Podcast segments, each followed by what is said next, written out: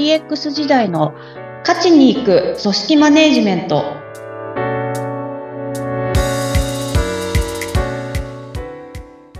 疲れ様です。株式会社ダズリー代表取締役筒井千明です。インタビュアーの土井さとみです。どうぞよろしくお願いいたします。よろしくお願いいたします。筒井さん、えーしばらく前にですね、ネットでニュースのサイトをちこち見ていたら、ちょっと最近急にレイアウト変わったなって思ったサイトがあって、そのニュースのね、ページの上の部分に AI による要約ですっていうハートが設けられていたんですね。うんで、あ AI による要約と思って読んでみたら確かにね、記事全体読まずにざっくりわかるようにできてるんですよ。これ、便利だなと思いつつ、あの、もう全部読んでるのめんどくさいみたいな時にはこれ本当いいなと思ったんですが、よくよく考えてみると、あの、新聞記事とか、ニュース、テレビやラジオのニュースの原稿って、こういう構成になってるなと思って、これを、まあ、AI にやらしちゃってるんだなっていう。うんなるほど。はい。もう AI、何でも AI やってくれて、い、便利ですね。改めてそう思いました。そうですね。特に今の、まあ、現段階での技術のとかで言うと、あの、要約とかその辺ってかなり AI 得意分野かなと思うので、そうか。はい。そうなんですねそうなんですよね。だから、あの、そのうち、その AI によるみたいな注意書きもなくなって、しれっと多分 AI が書いてたり、そっか。はい。そっか、そっか。もう、しれっとですよね。もう、それが当然になりすぎて。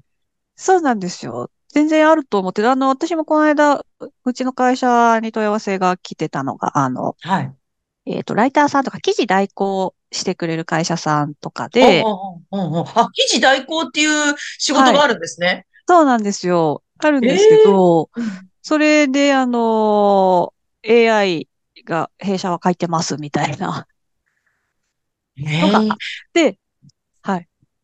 それを売りにしちゃうんですか？え、あ AI 入ってたら何がいいんですかね？あの今までだと多分月、まあ人間が書いてると5本ぐらいが限界だったっていうのが、えっと、そこの会社さんだと、まあ月50本とか、まあなんならもっといけますよみたいな、なんかそこがやっぱ売りというか。は。で、最後こう人間がちゃんとチェックするので、みたいなへ書いてあって、え。まあ確かにな、みたいな。はあ、すごい。もう文章書かなくてよくなってきますね。いやー、結構でもあの、仕事をしてて、あの、私もよくやりますけど、あの、同じく経営者さんとか仕事仲間の方に聞くと、皆さんやっぱあの、AI のチャット GPT とか使って、あの、もちろん、えっと、セキュリティとかそういったところには配慮しながら、はい。あの、著作権とかにも配慮しながらですけど、活用している方多いくなってますね。いや、すごいですね。はい。オープン AI がこのチャット GPT を発表したのって今年でしたよね？確か2月？そうですね。はい。ちょっと、早い、もう、この普及の足が早い。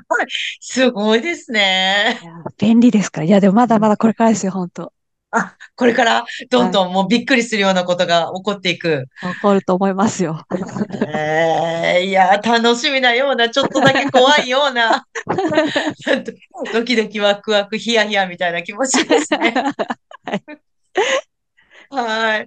さて、えー今日はですね、もう本当、筒井さんは、スポーツというか、もう、まず第一に野球がお好きなわけですが、もうスポーツにもお詳しいというかね、お好きでいらっしゃるんで、ステーマにされるんですね、今日は。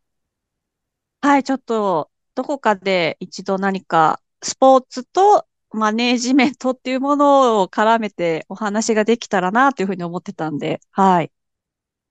とてもいいですね。もうスポーツといえばやっぱりチームスポーツだと特にマネージメント大事ですよね。でも、そうですね、はい。考えてみたら、うん。個人スポーツでも、そのコーチというか、なんでしょう、指導者がいた場合には、それもまたマネージメントが存在しますよね。あ、もう本当におっしゃる通りで、なんかこう、監督、コーチ、トレーナーっていう言い方にはなりますけど、おあの、やってることは皆さんマネジメントだと思うので、うんうん。あの、そうですね、分野が違うとか、専門性っていうのはもちろんあると思いますけど、本質的なところは似ているとこたくさんじゃないかなというふうに思ってますね。うーん。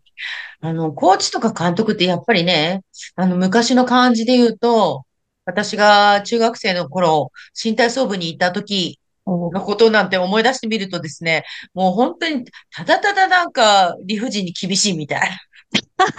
もうそういう記憶が蘇ってくるわけですが。いや、でも、なんかこう、イメージありますよね、やっぱり。うん、うん。そういう。もうとにかく走れみたいな。はい。とにかく水飲むなみたいな。水飲むなってありましたもんね、それねえ。理不尽極まりないですよね。本当はもう今はそういうのを健康というか体的にダメだからって言って禁止はされてるみたいですけどね。ねえ。なんか、うん。あだただ根性っていうとこありましたよね。いや、そうなんですよね。なんでこう、で、社会、あの、企業の中でもやっぱむ昔ながらのやり方はどうこうっていうのを言われてるのと同じで、スポーツ界もなんかそんな風に言われてて、なんとなくこう、あり方の変化みたいなのも、あの、起こってきてるっていうね、まあ、コーチングを取り入れましょうみたいな、わかりやすいキーワードでそういった話をよく聞くな、みたいなところですね。うんうんうんうんうん。昔は、うん。うんと、改めて、筒井さんから見ると、どういう監督像ですか？なんかもう、その人が一番であって、こう絶対服従で、まあ、逆らえないと。まあ、さっきのなんで、なんでって、なんでこれしちゃダメなのって思うけど、文句言えないみたいあ、な。うんうんうんそういうイメージが、まあ、強いのかなっていうところですね。うん。うーん。それと、また、ちょっとコーチングって全然違う感じしますよね。で、一見思うんですけど、うんあの、なんていうんですかね。多分昔からでも、コーチングって言うとあれなんですけど、問いかけみたいなのをしてた先生っていたんじゃないかなと思っていてう、んうんうんうん。で、なんかちょっとそれが厳しさの影に隠れて思い出せてないだけでっていう。で、今回このテーマで話そうって言った時に、あの、自分でやっぱ高校の時のめちゃくちゃ怖かった先生のことを思い出したんですよね。へえ。で、あの、父の高校がもともとスポーツ校で、はいはいはい。で、当時私が、まあ今もそれなりにいいですけど、私がいた時は本当に、えー陸上水泳野球部が全部全国レベルな感じで行ってたところで、なんでこう、まあちょっと普通の高校よりもかなり厳しい側面がいっぱいあって、ー。へえ。それ、どう、どういう感じなんですか？いや、もうなんかあれですよ、あの、体育教官っているじゃないですか。はいはい。が、まあ皆さんそういう部活の顧問とかされてるので、なんかもうオーラとかもすごかったんですけど、まあそういった方たちに四六時中見張られてる感覚です。だからあの、何でしたっけ？みたいみたいなえーといや、でも本当にそうなんですよ。あの、毎朝校門に体育教官の方立ってて、ねだから、あの、スカート短くしたいとか、なんかいろいろ高校生の時やりたいじゃないですか。やりたい。はい。もう全部ダメですからねうん。で、校内にいても先生の目があるし、うんうんうんうん。で、じゃあ、あの、学校の外出ても、結構 OB がたくさんいたので、OB の方たちが今度見てるんですよね。制えそ、外では外で、誰が見てるかわかんないじゃないですか。そうなんですよどの人が OB かわからないしはい。っどこから見られてるかわからない状況ですね。ていうのもあったり、大変。はい。で、あの、私2年生、3年生が、あの、当時野球部の監督をしていた方が、えー担任だったんですけど、うんうん。厳しそうだ。はい。もう、だから、厳しいっていうよりももう、オーラですよね。なんかもう、いるだけでっていうのがあって、ホームルームとか、うんこう、結構皆さん賑やかにやってたって話、後で聞くんですよ。朝とか、うん夕方とかっていう雑談してとか。一切なかったですからね、もう。あ先生の足音聞こえるってだけピシッってこうなって。厳しいですね。じゃあ、それでいくとあれですよね。筒井さんがさ、さっきおっしゃってた、俺が一番、絶対服従、逆らえないみたいな 雰囲気そのものですよね。その担任の先生は。そうなんですよ。やっぱなんかそういうふうに想起するじゃないですか。うんうん。でも、あの、よくよくこう思い出してみると、あの、まあ、高校時代も多分あったと思うんですけど、一番私記憶してるのが、あの、卒業して社会人になってなんかちょっと進路に悩んでたんですよ。うんうんうんうん。進路というか、キャリアですかね。ちょっとあの、スポーツ系の仕事をしてみたいっていう気持ちがすごく一時強くなった気があって。で、まあそういったことを聞くんだったら担任の先生だろうって言って、すごい久しぶりに電話してって。ねで、そしたらなんかあの、全然なんかすごく優しい、優しいというか穏やかな感じで話聞いてくれて、ええで、あの、否定することもなく、私が知りたいって言ったことの必要な情報を全部くれて、うんうん。で、ど、ど、お前どうしたいんだって聞いてくれたんですよ。うんうん。で、ちょっと考えてっていうふうに言われて、うんで、その時は電話切ったんですね。で、しばらく考えて、先生にもう一回電話して、こうしたいと思うんですけどって言ったら、あ、じゃあそれやってみたらって。